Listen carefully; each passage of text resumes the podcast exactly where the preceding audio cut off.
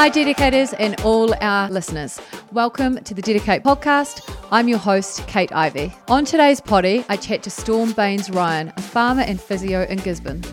I got Storm on after seeing a very useful post of hers about what level of pain to exercise through. So, today, in usual DediKate podcast styles, we chat about her life challenges, which includes ironically injury, four kids with food intolerances, homeschooling, and more. We then delve into some physio advice, which I'm sure many of you will find super useful. A fabulous chat I know you'll enjoy. Hi, how are you? I'm good, thanks. How are There you? There you go. Oh, look at that cool background you've got going there. How's your lip? Oh, it's okay. Yeah, I've got the six stitches. Um, the concussion's probably actually the worst part of it. So How I've- are you coping with that? Um, I'm trying to rest as much as I can. So I've cleared my afternoon. So I'll do this podcast and then I need to pick my daughter up probably about an hour after we finish. So I'll sleep in the car and then take her home and then I'll go to bed again, trying to get over it. Yeah, it's not something I've experienced before. Have you ever had it? Yeah, I have. Um, and I've seen so many people with it, and it's you have to treat it like a brain injury. You can't Yeah. treat it like a little knock to the head. Yeah. And any form of exercise and increased blood flow, as you can imagine, like to a wound, Mhm. can flare up your symptoms. Yeah, So I haven't been um, yeah, doing it's any really hard. I did it- exercise because um I can't. My balance is too out. I feel too dizzy. So what happened? That sounds like a massive injury then. Yeah, I um was was playing basketball and I went in to steal the ball low and she spun her head round really quite aggressively. Um, she didn't know I was there, I think, and she spun Yeah. her head round and the back of her head just went flying, and it was quite because she moved so fast. It came in really, yeah, really fast straight into my face. I've never Oh. experienced anything like it. Oh, ouch. Yeah. Yeah. But So anyway, I came might be a off- bit I came off a mountain bike. Oh my goodness, how'd you do That's that? right. I came off a Oh, mountain of- bike. How'd you do that? Well, Oh, just- obviously I- biking. I just, well, no, see, I decided that after being a rower, that at the end of my season, I would do a multi sport race. So I went for a swim, and that was my swim training. Yeah. And I put the bike on the rack, and that was my bike training. And I'd never been mountain biking before, and it was proper mountain biking. So I, and I just, I had a rut over the front. And then I kept going. And I don't even remember driving home for three three hours. Whoa. So what symptoms do you have? Sorry, guys, Yeah, this is all yeah. about concussion at the moment. And what symptoms did you have? I don't even remember because I was living in a flat. I was just probably, I don't even know. And so you think you probably probably you wouldn't have dumb. looked after yourself very well being young and you just No, mm, no, no, no, I, no, I don't know what I did. yeah. And I actually have the feeling I did it again. I was hiking on my own a couple of years ago. And then I was like, actually, I'm feeling a bit weird and I'm feeling a bit dizzy and a bit dopey and a bit slow and a bit sleepy. And I think I must have hit my head while I was hiking, but I was on my own. Didn't knock myself out, but Whoa, scary. And you just lost a bit of memory. Oh my God, up the freaky. walk. The Yeah, adventures. yeah, yeah, exactly. Oh, thank you so much for coming on the podcast, Storm. What really pushed me to invite you was that fabulous post you did. You do lots, but the fabulous post letting people know sort of what level of pain you can work through and what you can't. And with a lot of my members, or all our members working out at home, some at the gym, but they're they're working out just them. Some of these things can get hard to manage to manage your bodies and know when to push through and know when to rest and all that type of thing. And so I thought it'd be really cool to talk about that today and a few other things along those lines. But in true DediKate podcast form, first of all, we will get stuck into learning more about you and your challenges throughout your life. So first of all, can you just tell us um, a bit about what you do, where you live? So I'm physio, and I've been a physio since 2002. I graduated with a Bachelor of Health Science with physiotherapy, and then immediately went into a two-year part-time postgrad. So I, I've got my postgrad diploma in musculoskeletal physio, which is basically sports and and manips. And then um, did a lot of time working in private practice, as you'd expect, like what most people think of as physio. I did that. Mhm. Um, and then I hurt myself rowing and I had to change my job. And there was an amazing lady um, 20 minutes down the road who worked in pain management and returned to work. So I worked with her for a few years. And then we moved to Gisborne. I did pain management, Pilates, um, regular physio. And then once I had my kids, I took a break. And so now um, we live in Te Karaka, which is near Gisborne. Yeah. We have uh, 63 hectare farm, which is made up to about 80 hectares with lease blocks, and we run sheep and beef, simply finishing. Um, my husband's a helicopter pilot, and we have he works off farm. I work off farm so that we can keep the farm. And we have four kids 13, 11, 9, and 7. And um, I homeschool all of them for three years. Oh, wow. And and three of them for all last year. And then um, this year they've all gone to school. Well, so how was homeschooling? It varied between amazing and really stressful. Yeah. And I made a mistake in letting, well, choosing to give the kids a digital curriculum because they learn really well on screens. Unfortunately, that turned into like a whole digital addiction. And by the end of it, it was really hard to actually interact with them because all they wanted to do was be on a screen. Oh, it's such a hard but one, isn't it? Outside of that, it was eight screens. I love them for what we can do inside mm. the world and the connection. When we use them for connection and creativity, I love them. Yeah. When we use them simply for consumption, I hate them. Yeah. And that's the thing. It's really hard to have one without the other mm. because they are so addictive. Because what do you create? If you yeah. And then what do you create? What are people consuming? Mm. Yes, it is. And even just little things like that are so smart. And they could they could change what they were watching and they can flip between screens really quickly. So if I come in there, they change it. So yeah. that was the, the downside of it. The upside the upside of it is that I've sent my kids to school and all of them can cook themselves a meal they can all um, look after any baby animal that's in peril that you could imagine, and they yeah. can keep it alive. Um, they they could actually probably cook a meal from scratch, including growing the veggies, killing the animal, butchering the animal, processing, and preparing.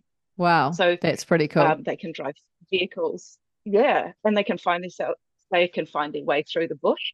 And what made you do that? And what made you do the homeschooling?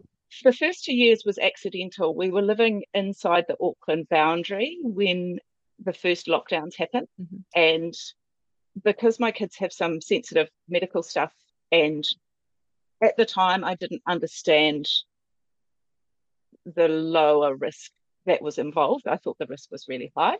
So we kept the kids off school for longer during the lockdowns. Yeah. Um, if we were seven minutes from the Auckland border, so we were quite rural so we just we homeschooled then and then when we moved um, we lived with my parents for six months and the schools that are close to them were um, 40 minutes away but they were also um, not necessarily what we wanted for our kids mm-hmm. and so we i decided to keep homeschooling them so we did that for two years my son wanted to go to intermediate last year after catching up with a friend, and he was like, "Okay, cool, right, let's go, go and make some yeah. friends, have some fun." And then my daughter wanted to do that uh, as well, so that was fine. That's this year. And then the two younger boys were very reluctant, but they're at a little local school. It's it's going really well, and I said to the teachers, "Look, they might not be able to read to the levels that you want, mm-hmm. but they can do all of these other things. Their comprehension's beautiful. Yeah. That they understand all of the concepts, but the the practical application of the like the writing and things is probably not there yet. And they were like, yeah. it's fine. We love kids like that. Great. So that made it okay for me to to put them into that school because yeah. they, they understood. yeah, I think that's really important that there's such a wide variety of knowledge out there and what we do in the classroom isn't all the knowledge that there is. So important that you got that message across to the teachers. Yes, and um, what was really great was they were so receptive mm. of it. Mm. So yeah, that's I think that's me. In a nutshell. Yeah, cool. And have gone off topic. no, no, that's perfect. It's sort of just evolving nicely the conversations, and especially with with my head. I'm actually um just going to not look at you if that's okay, just because my head's That's fine. it's not enjoying screens. So I'm, I'm listening intently instead.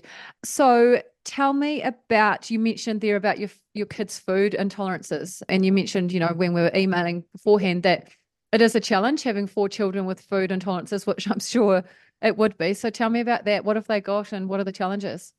I'm going to start at the start. So when my son was born, within three weeks we were in a hospital with a screaming child who did not stop screaming. And I actually got told by a nurse that he was just naughty. And they put him At in three weeks old? and let him cry. At three weeks old. Oh my goodness. Yeah. Um, and this carried on for two years. At one stage, he was waking up 24 times a night. How many times? Sorry.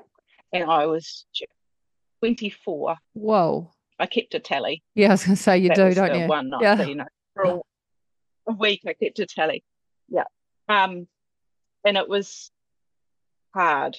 It was a slog and Mm. everything was hard. And I tried different diets and nothing worked. So we just really thought this is just the kid we've got.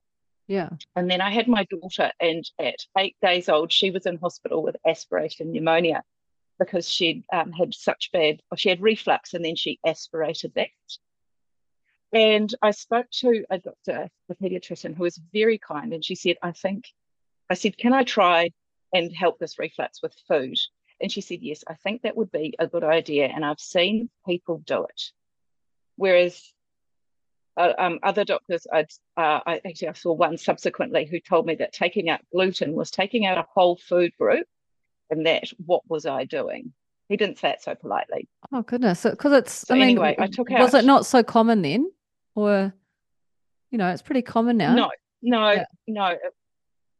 Yeah, yeah. And I um I found a couple of supportive groups, but this group now I think it's got ten thousand people. It was less than five hundred people in this Facebook group when I started, and so I we did an elimination diet with Aurelia, and I could tell if somebody cooked something in a pan and didn't wash it properly, and I ate it. I would have a sore stomach almost immediately. So I discovered I was intolerant to foods, but had been just dealing with it. Yeah. And then um, within a couple of hours, she would be awake screaming and she wouldn't sleep. So it was a really good biofeedback. If I got it Mm. wrong, I wouldn't sleep. So I was really careful. yeah. Um, so when she was 18 months old, she was noticing that other people were eating different food to her and she wanted to join in with the meals. So sorry, and what foods wasn't um, was she not having? What foods did you find were irritating? Okay. So it was Gluten. gluten, Yeah. da- dairy, soy, preservatives, all legumes, nuts, and seeds. Wow. Essentially, for a start, we could eat venison, Yeah. uh, venison, and um, and golden kumara. That's all we could. Uh, the first thing she could eat was avocado. She couldn't eat avo- more, anything more than avocado for about four or five months. Um, and then golden kumara was all right, but red kumara wasn't. Oh, precise, Um, isn't and it? then we just gradually increased. Yeah, it was incredibly precise. yeah. And then, um, so by the time we got, to, well, t- where we now are now is gluten, dairy, soy, preservatives, and we try and avoid uh, grains like rice. Um, we're trying to avoid legume and we avoid legumes and pulses as well, but we can have some. But this has been a 10 year, 12 year process Wow. so at, at 15 or 18 months, um, we gave everybody just, I was just like, I'm just feeding everyone the same. I don't even care who you are. You come Yeah. to my house, you eat my food. Yeah. Uh, this is what we do. And so everyone started eating the same meals because I wasn't cooking for. And within three months, my son, who wouldn't look at the doctor, who kept trying to escape from the doctor's rooms, this is my kind of the worst moments were when we were locked in the doctor's rooms trying to find Mhm. out what was going on. Who would try and pull the curtain down, try and escape, turn on the taps, wouldn't look at the doctor, wouldn't talk to the doctor, walked into the doctor's room and gave the doctor a high five. Yeah. And I was like, oh, okay. So three months of this, and we have a kid who is completely different in the world. And it's not the be all and end all, but it's made such a difference. So we're still doing that for all of the kids on a on a sort of a modified thing. And now we're just working through it's a bit tricky being at high school and being the only one with a different meal. Yeah. When so when they come home after eating something they shouldn't and we get aggression, lack of sleep, sometimes diarrhea, but mostly it's behavioral stuff, Mm. irritability, anger. Um, and then we, yeah, we get diarrhea, sore stomach, eczema. Yeah. Um, so when it's but it's really hard when you're 13 being someone who's a bit different and has Yeah. the different meal with your name on it in a different spot. Mm. So we're just trying to work through that at the moment, but trying to it, it's it's just always a work on and trying Yeah. to find some compromises. Seeing if there are some foods that- if it changes your behaviour. yes. Yeah, Yeah. it's more we we do know we know exactly what's going to happen. Yeah. Until you can control yourself with that, you can't have that because we just can't Yeah. we just can't deal with grumpy people all of the time. Mm. So that's that's where we're at, um, and that's that's for all of the kids. It's all it's all a challenge, um, and so we don't go out to friends' houses. So Mm. we don't go out for dinner. We don't go if we go to a cafe. I'm that woman going, hey, look, is this actually properly gluten free? Is Yeah. it actually properly dairy free? Yeah, and if we go to a birthday party, I'll make the birthday party food um, that my kids can have, and I'll take a chili bin, and my kids will have their food on the side. Um, except for there's um, a lot of our friends, they get it, um, but we don't go we don't go out a lot. But if there is a birthday party, most friends will create a few things that my kids can eat, if not a whole party. Oh, Um, wow. but in general, great. as adults, we don't go out. Yeah, yeah, Yeah. Does that make you It's feel, um, socially isolating. yeah, isolating? Yeah. And uh, do people think you're a bit strange, even? You know, do they think, oh, they like they don't really understand the reasons for it? There are some people who are like that, and some people just don't get it after repeated discussions. Mhm. And I'm pretty sure that there's people who don't spend time with us because it is hard in Mhm. terms of food. Mhm. Um, but I don't know. Nobody's, um, you know, only family say things in a, but no, in general, I don't know what people are saying. Yeah. nobody's really said, "Hey, you're weird" recently. No, but you know how sometimes you just get a vibe um, from people. Oh yeah, Uh-huh. I do. I do get that on occasion for sure. Yeah. So, what would a typical dinner be for you guys? So a normal dinner for us will be meat and vegetables. Just Okay, so that's pretty normal, it isn't might it? not be, might be. It's really normal actually. Um, but when you say you don't eat gluten, you don't eat dairy, they're like, oh, we can't give them a pasta meal. We can't. have- Yeah. You can't have bread. You can't have all the things, and it becomes really tricky. But actually, we just eat meat and vegetables in any form. Yeah. Yeah. So that's yeah. basically what we do.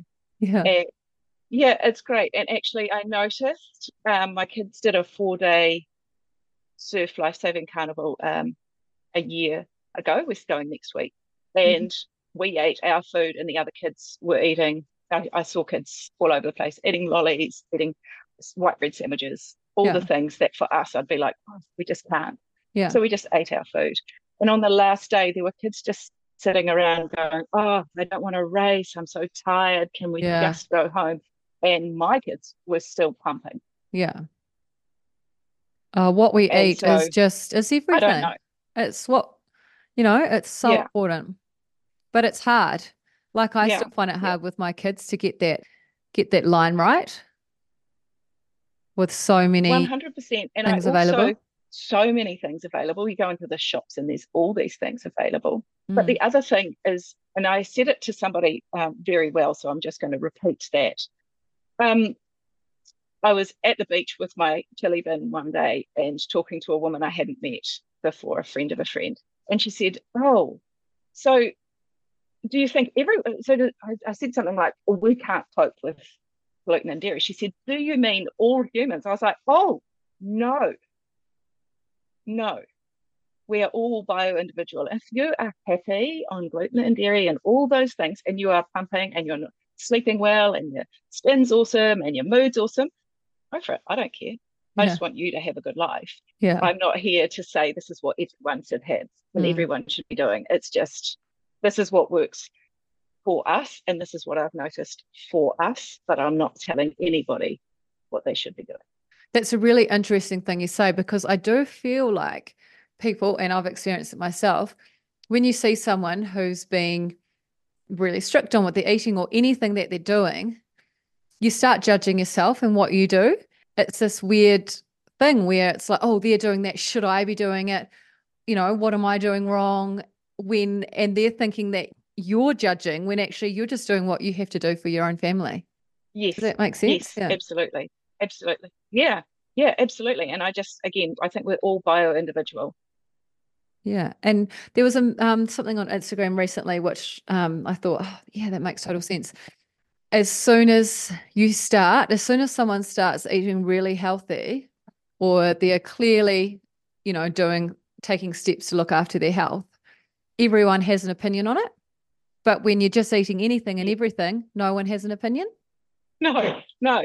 So everyone, um, I think was that Gabrielle Lyon saying everyone's a nutritionist once you decide to eat meat and vegetables. Yeah.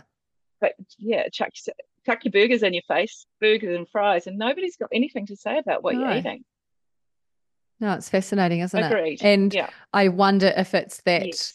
because it's everyone brings it back to themselves and thinks, "Am I doing what you know? Am, is what I'm doing right or not?" And maybe gets a bit defensive yes. potentially about what they're doing and it kind of highlights a gap in something that maybe they're not feeling that secure about like seeing someone else I eat really so. healthy threatens how they feel about themselves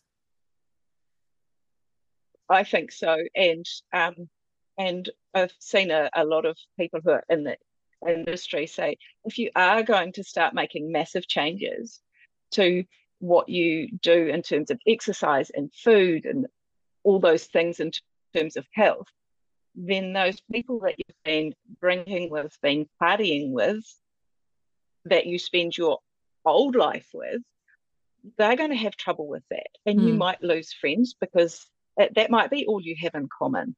Mm.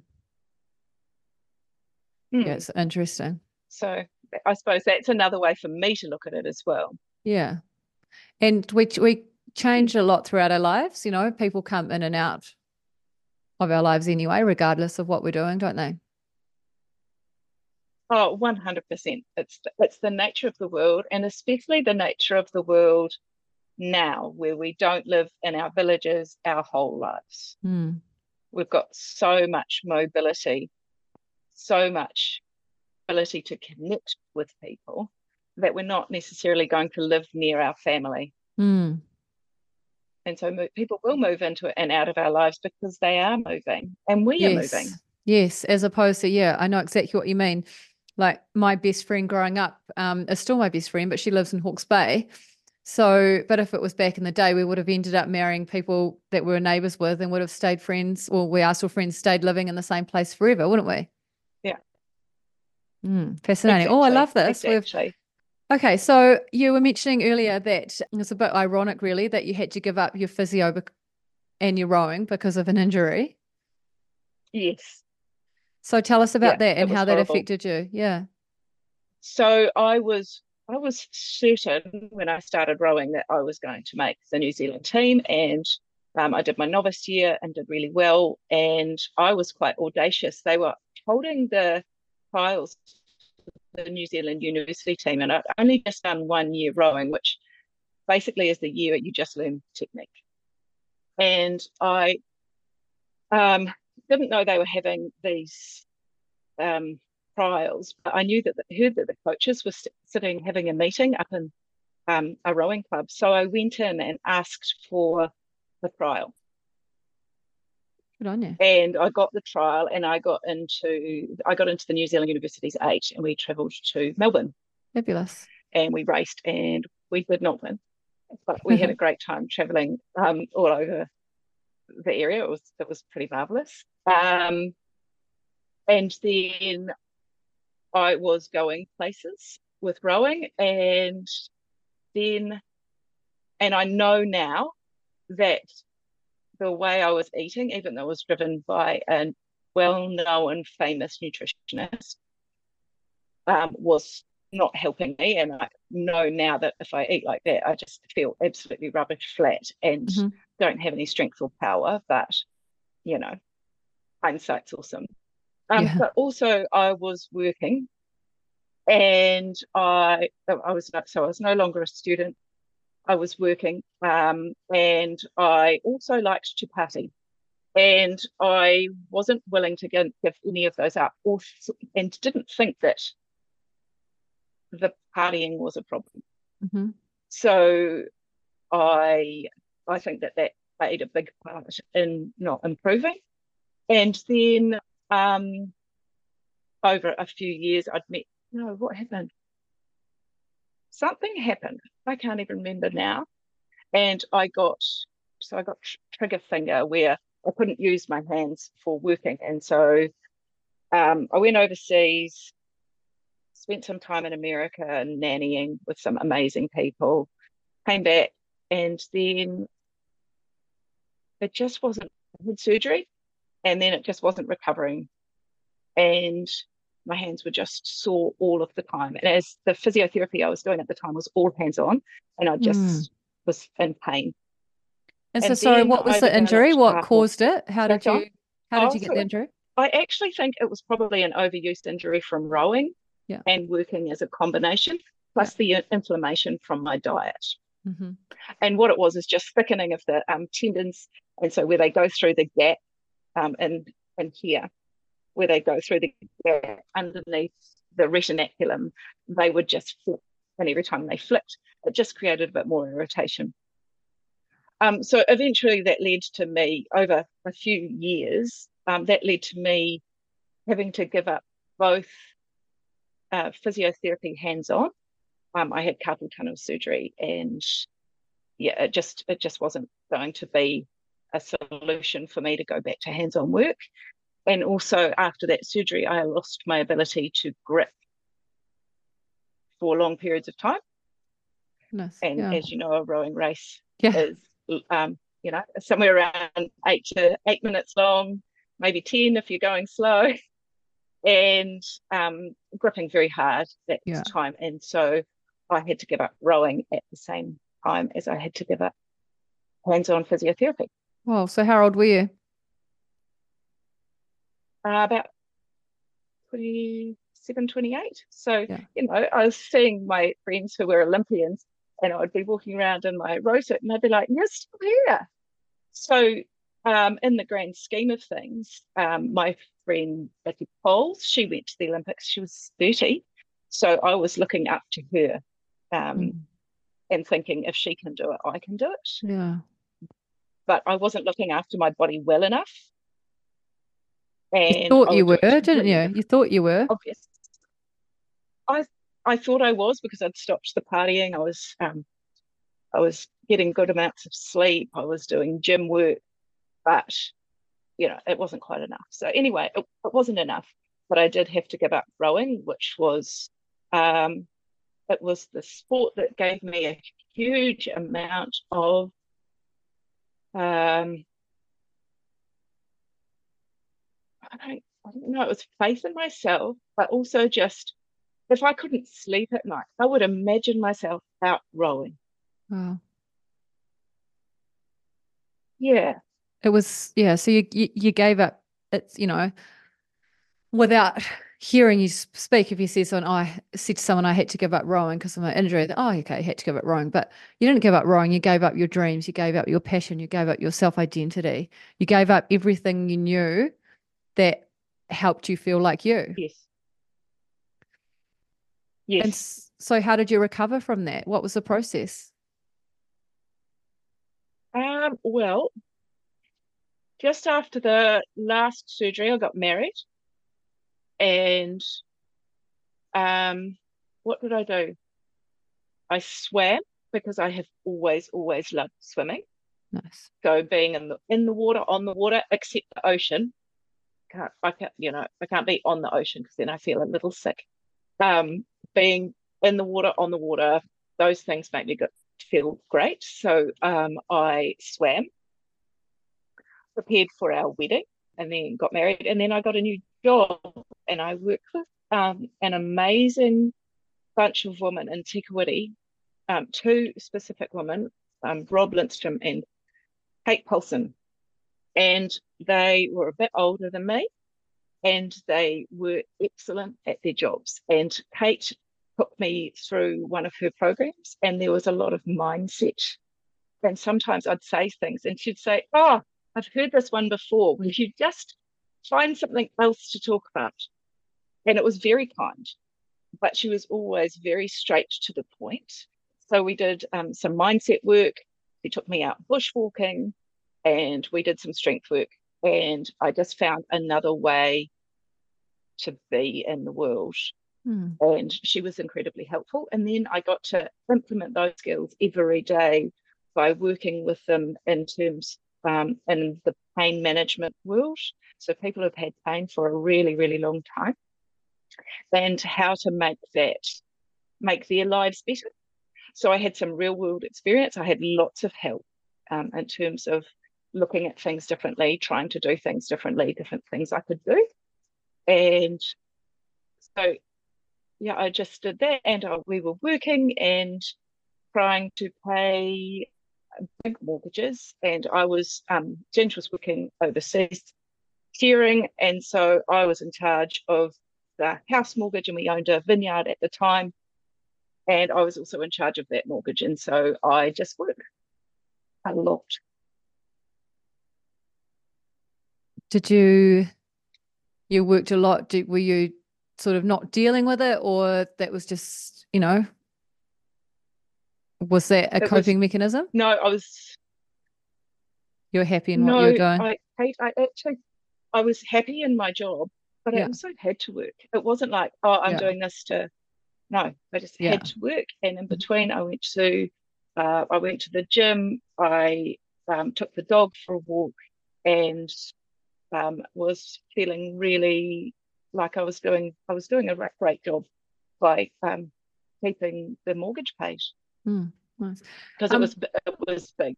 Yeah, and obviously you you said you both still still work now to keep the farm.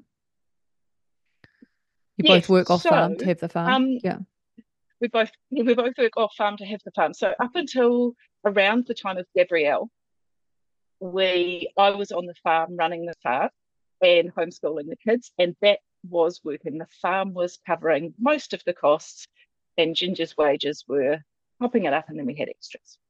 Um, and uh, Gabrielle is not the entire problem, but around the time of Gabrielle, there was an, an entire cascade of events which had been coming for three or four years. To be fair, um, our interest rates have nearly tripled. Mm-hmm the um, input costs onto the farm have gone up really significantly. Yeah. And the price we're getting for our stock is variable. And at some one stage, it took us three months to get stock that were ready off the farm because there weren't spaces for them in the works. Mm. That's the very short version of it. So yeah. over uh, after Gabrielle, I decided to re-register as a physio. I tried to during uh, the co- just before COVID, but um, the, the physio board made some pretty serious errors, and I wasn't able to get registered. Um, so what happens is, if you're a physio, you just register every year, and then um, if you decide to take a break, you've got a specific amount of time. And then if you want to come back, you have to go through a big process. Mm-hmm. I was one month out mm-hmm. of the specific amount of time. And I just ran into a bureaucrat who really just didn't want anything to do with helping me. And in the end, he had a bit of a shout at me, and I had to check if this. Actually, asked him, "Are you okay? How's your mental health?" But anyway, so I put that off for a couple of years, and I've just been back through the re-registration process, which basically involved me having meetings, um, virtual and in person, every week to fortnight with my supervisors.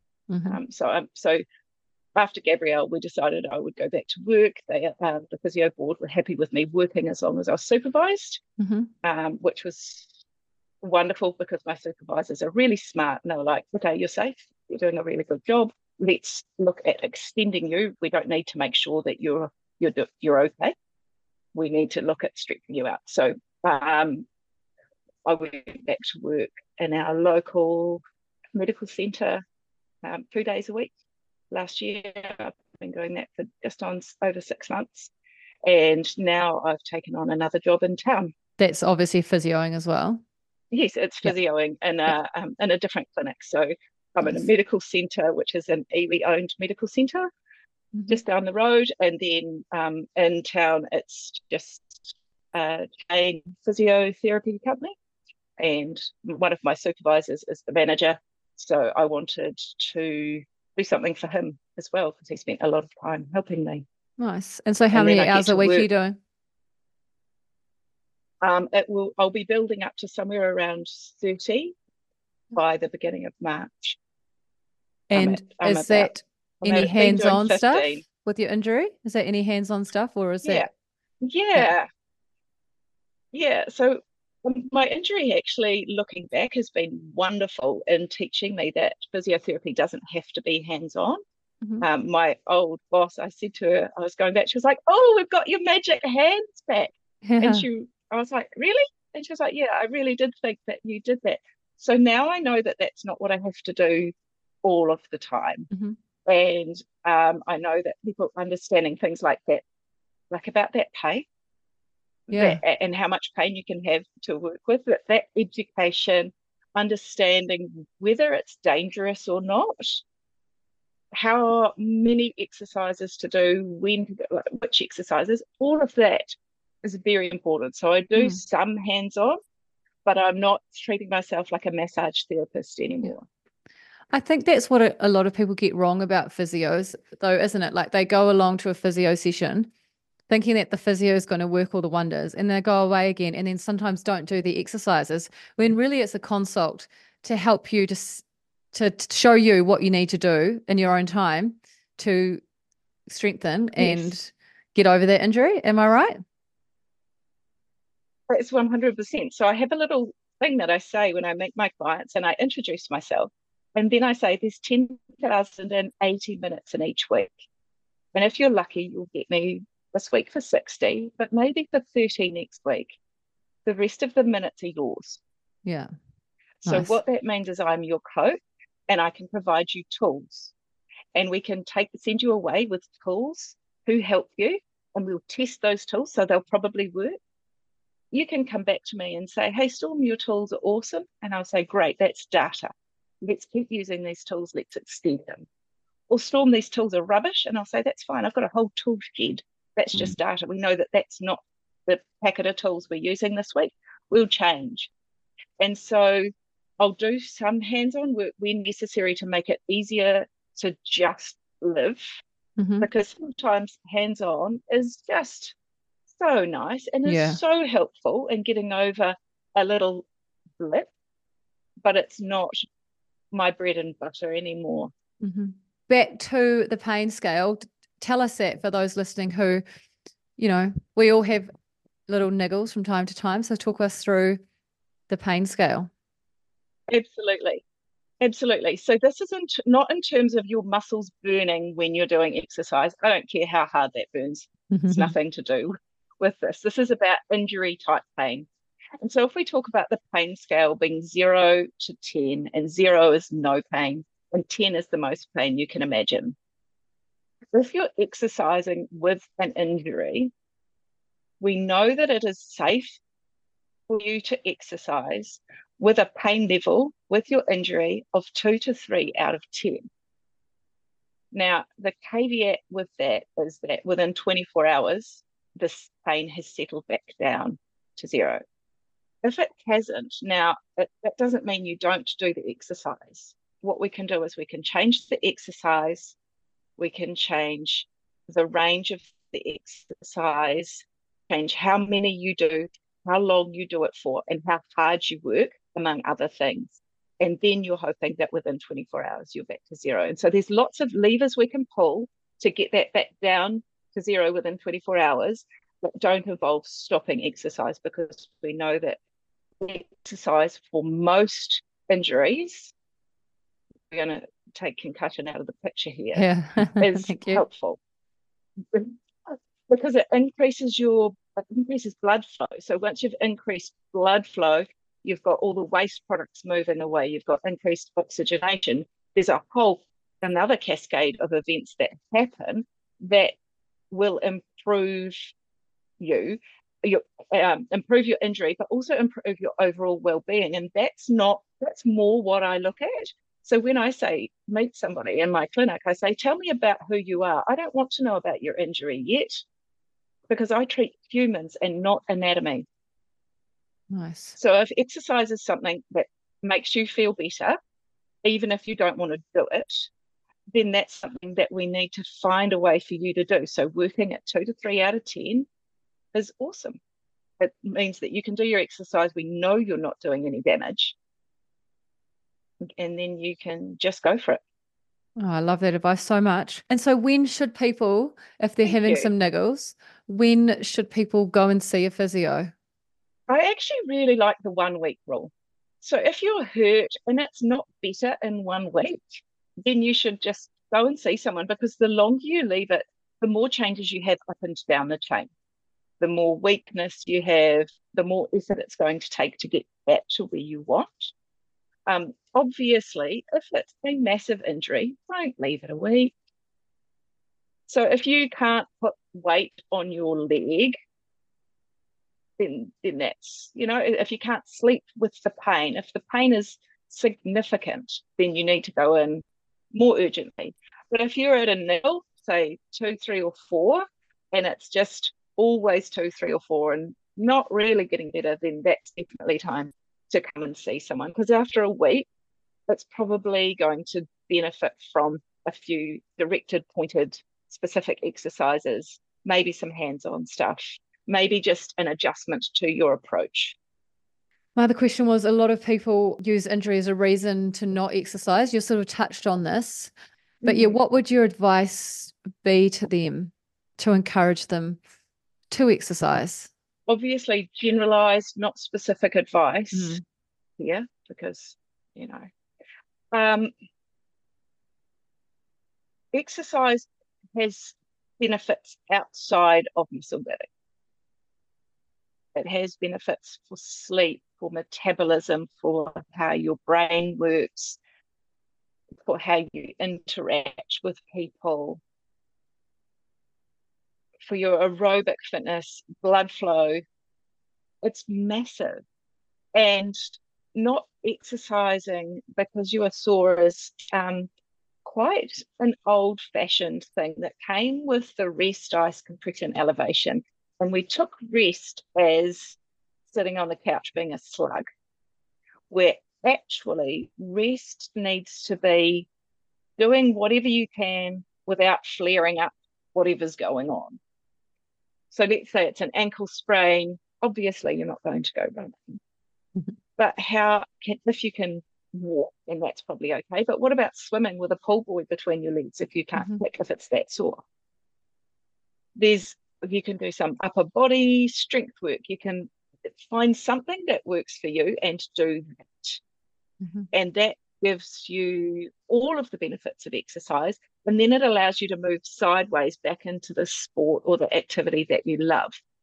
That's such great advice. And I see more and more DediKate members doing that, which I think is amazing. And, you know, they message in and say, I've hurt my leg. Um, which one's the best for upper body, for example? And it's awesome. Perfect. Um, Perfect. And I think that's really neat that it's coming out, that people are starting to think more like that. But takes a lot of people saying the same thing because otherwise it'll be just me sitting here, you know, going, you should exercise. mm, And if it's just one person, then that doesn't feel like it's safe. no. And if you don't feel safe, then that's you're unlikely to exercise. And the hard thing is, we're still trying to encourage people without injuries to exercise. You know, there's so many people who don't have exercise a part of their lives and don't prioritize it, even when they feel like they should. So it's a whole nother step again to convince people who have a niggle or an injury to exercise as well. Yes, yes. Uh, some of my clients getting in and out of the chair is is their exercise. Right. In the ads in your program at lunchtime, I want you you're going to do you've got three exercises. So for the first ads you do 10 sit to stands. Mm-hmm. The next one you do knee extensions, whatever we give, we've given her, and for the next one you're going to do your rows. For her, that's exercise, and for her body, that's also exercise. Mm. But that's massive for someone else. That's just going to be their normal day, and yeah, there are a lot of barriers to people exercising. Um, in our town, actually, people don't go for a walk because there's dogs that bite them Oh, goodness. Oh, that's yeah. hard, isn't it? So it's actually a massive, it's a massive health problem because mm. there's all these beautiful people living in our town and well, a little village down the road, mm. and they can't go for a walk because they do get attacked. Wow. Hmm. Even huge. on a bike sometimes. Wow. Okay. Yeah. And the, it gets reported, but nothing happens? Yes, because um, the council's unable to do anything. There's threats. I don't know what you can do when you're being threatened yeah. if you take somebody's dog. Mm. That is very hard. Um, and mm. there's, I guess, there's a bit of poverty and things like that. So, you know, you can't suggest, hey, get a treadmill. Oh no, no, no. There's there's none of that. It's mm. it's it's heartbreaking that, mm, it is that they are they're almost locked into their houses. Oh, they can't goodness. drive somewhere because they don't have the money for petrol. So you can't drive somewhere and then go for a walk. You're just trapped in your home. And what about kids walking to yeah. school and things like that? Um, I don't. So there's one side of town that's okay, and I don't know how the other kids are getting to school. Oh. Has yeah. there been any change in lifestyles or, I guess, in poverty since Cyclone Gabrielle up around Gisborne?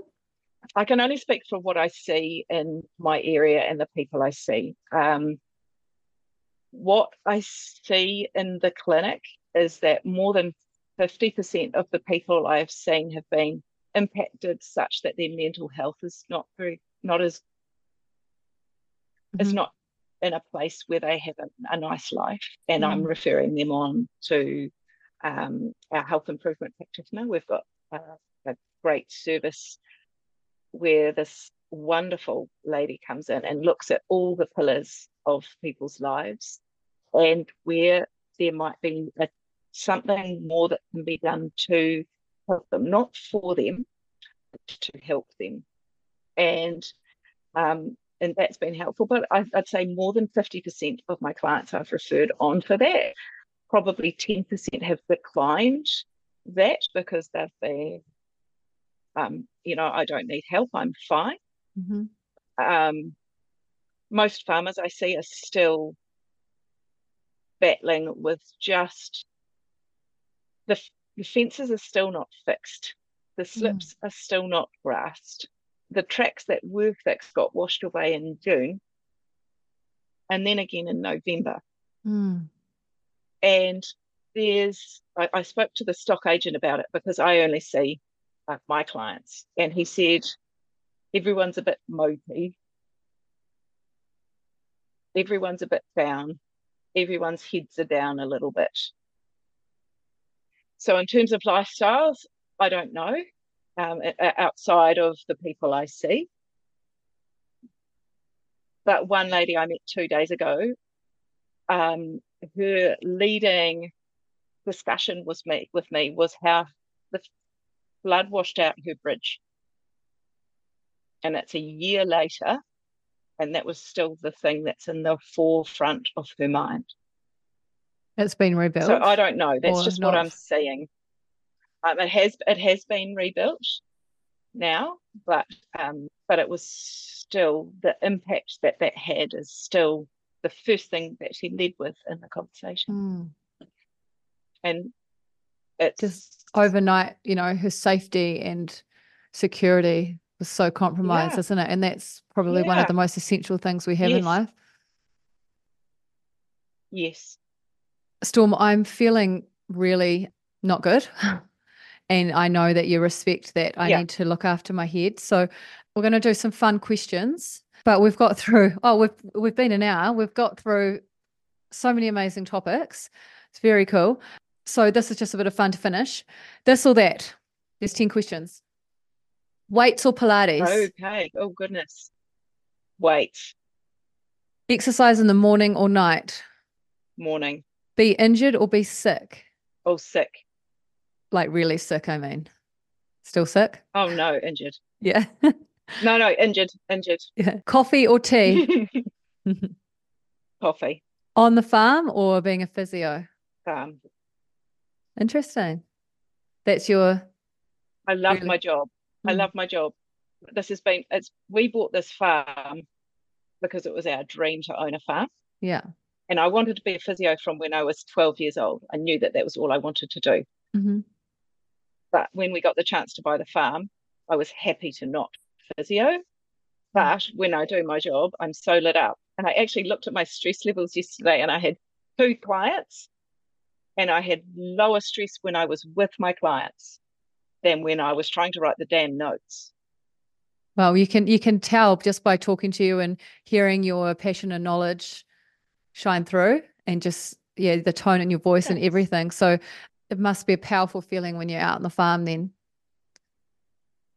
Yes, And you're lucky to have two incredible passions. I am. And yeah, and I get to do both. Yeah. All right. Would you rather plans or surprises? Oh, surprises. Mhm, Love it. False hope or unnecessary anxiety? Both of those are really, I was going to swear, rubbish. Really Yeah, rubbish. Horrible, aren't they? False. I don't even know what they mean. I'd say false hope. Both are horrid. No company or bad company? Both are horrid. No company. Funny movie or a drama? Funny. And would you rather arrive early or arrive late? Oh, early. It never happens, but I much prefer to arrive early. Oh, Storm, thank you so much. I have highly enjoyed talking to you today. I love, I've said it, I've loved how we've sort of touched on topics that we didn't necessarily know we were going to, which is great. It's been wonderful to hear about your challenges, how you've overcome them, and your wisdom as well. So thank you so much for your time. Thank you. I've actually really enjoyed it. I've been looking forward to it. Oh, good. And yeah, I look forward to connecting more on Instagram. It's our place. Yeah, let's do that. Yeah, Right. Thank you so much. Have an amazing rest of the day. Yeah, we'll talk soon. you too. Let's do that. Go and have a good rest. Thank you. I will. I'm actually feeling like I could vomit, which is back to where I was at like the day after. So I need to rest. Thank you so much, Storm. You've made um, made that very enjoyable morning for me. So thank you. And for me, thanks, Kate. See you. Have a great day. Bye. Thank you all so much for listening to the DediKate podcast, and thanks so much to Storm for your time. If you enjoy the DediKate podcast, please hit the subscribe button. It helps people to find us. If you're new here, welcome. Here are some popular episodes you may want to catch up on. Liv Hewitson, Dwarfism, Motherhood, and Instagram. Sarah Dickey, Bulimia, Motherhood, and Mindset Coaching. Madison Coulter, Canadian upbringing, moving to New Zealand, and the massive challenge of becoming a full time artist. Thanks again for listening, everyone.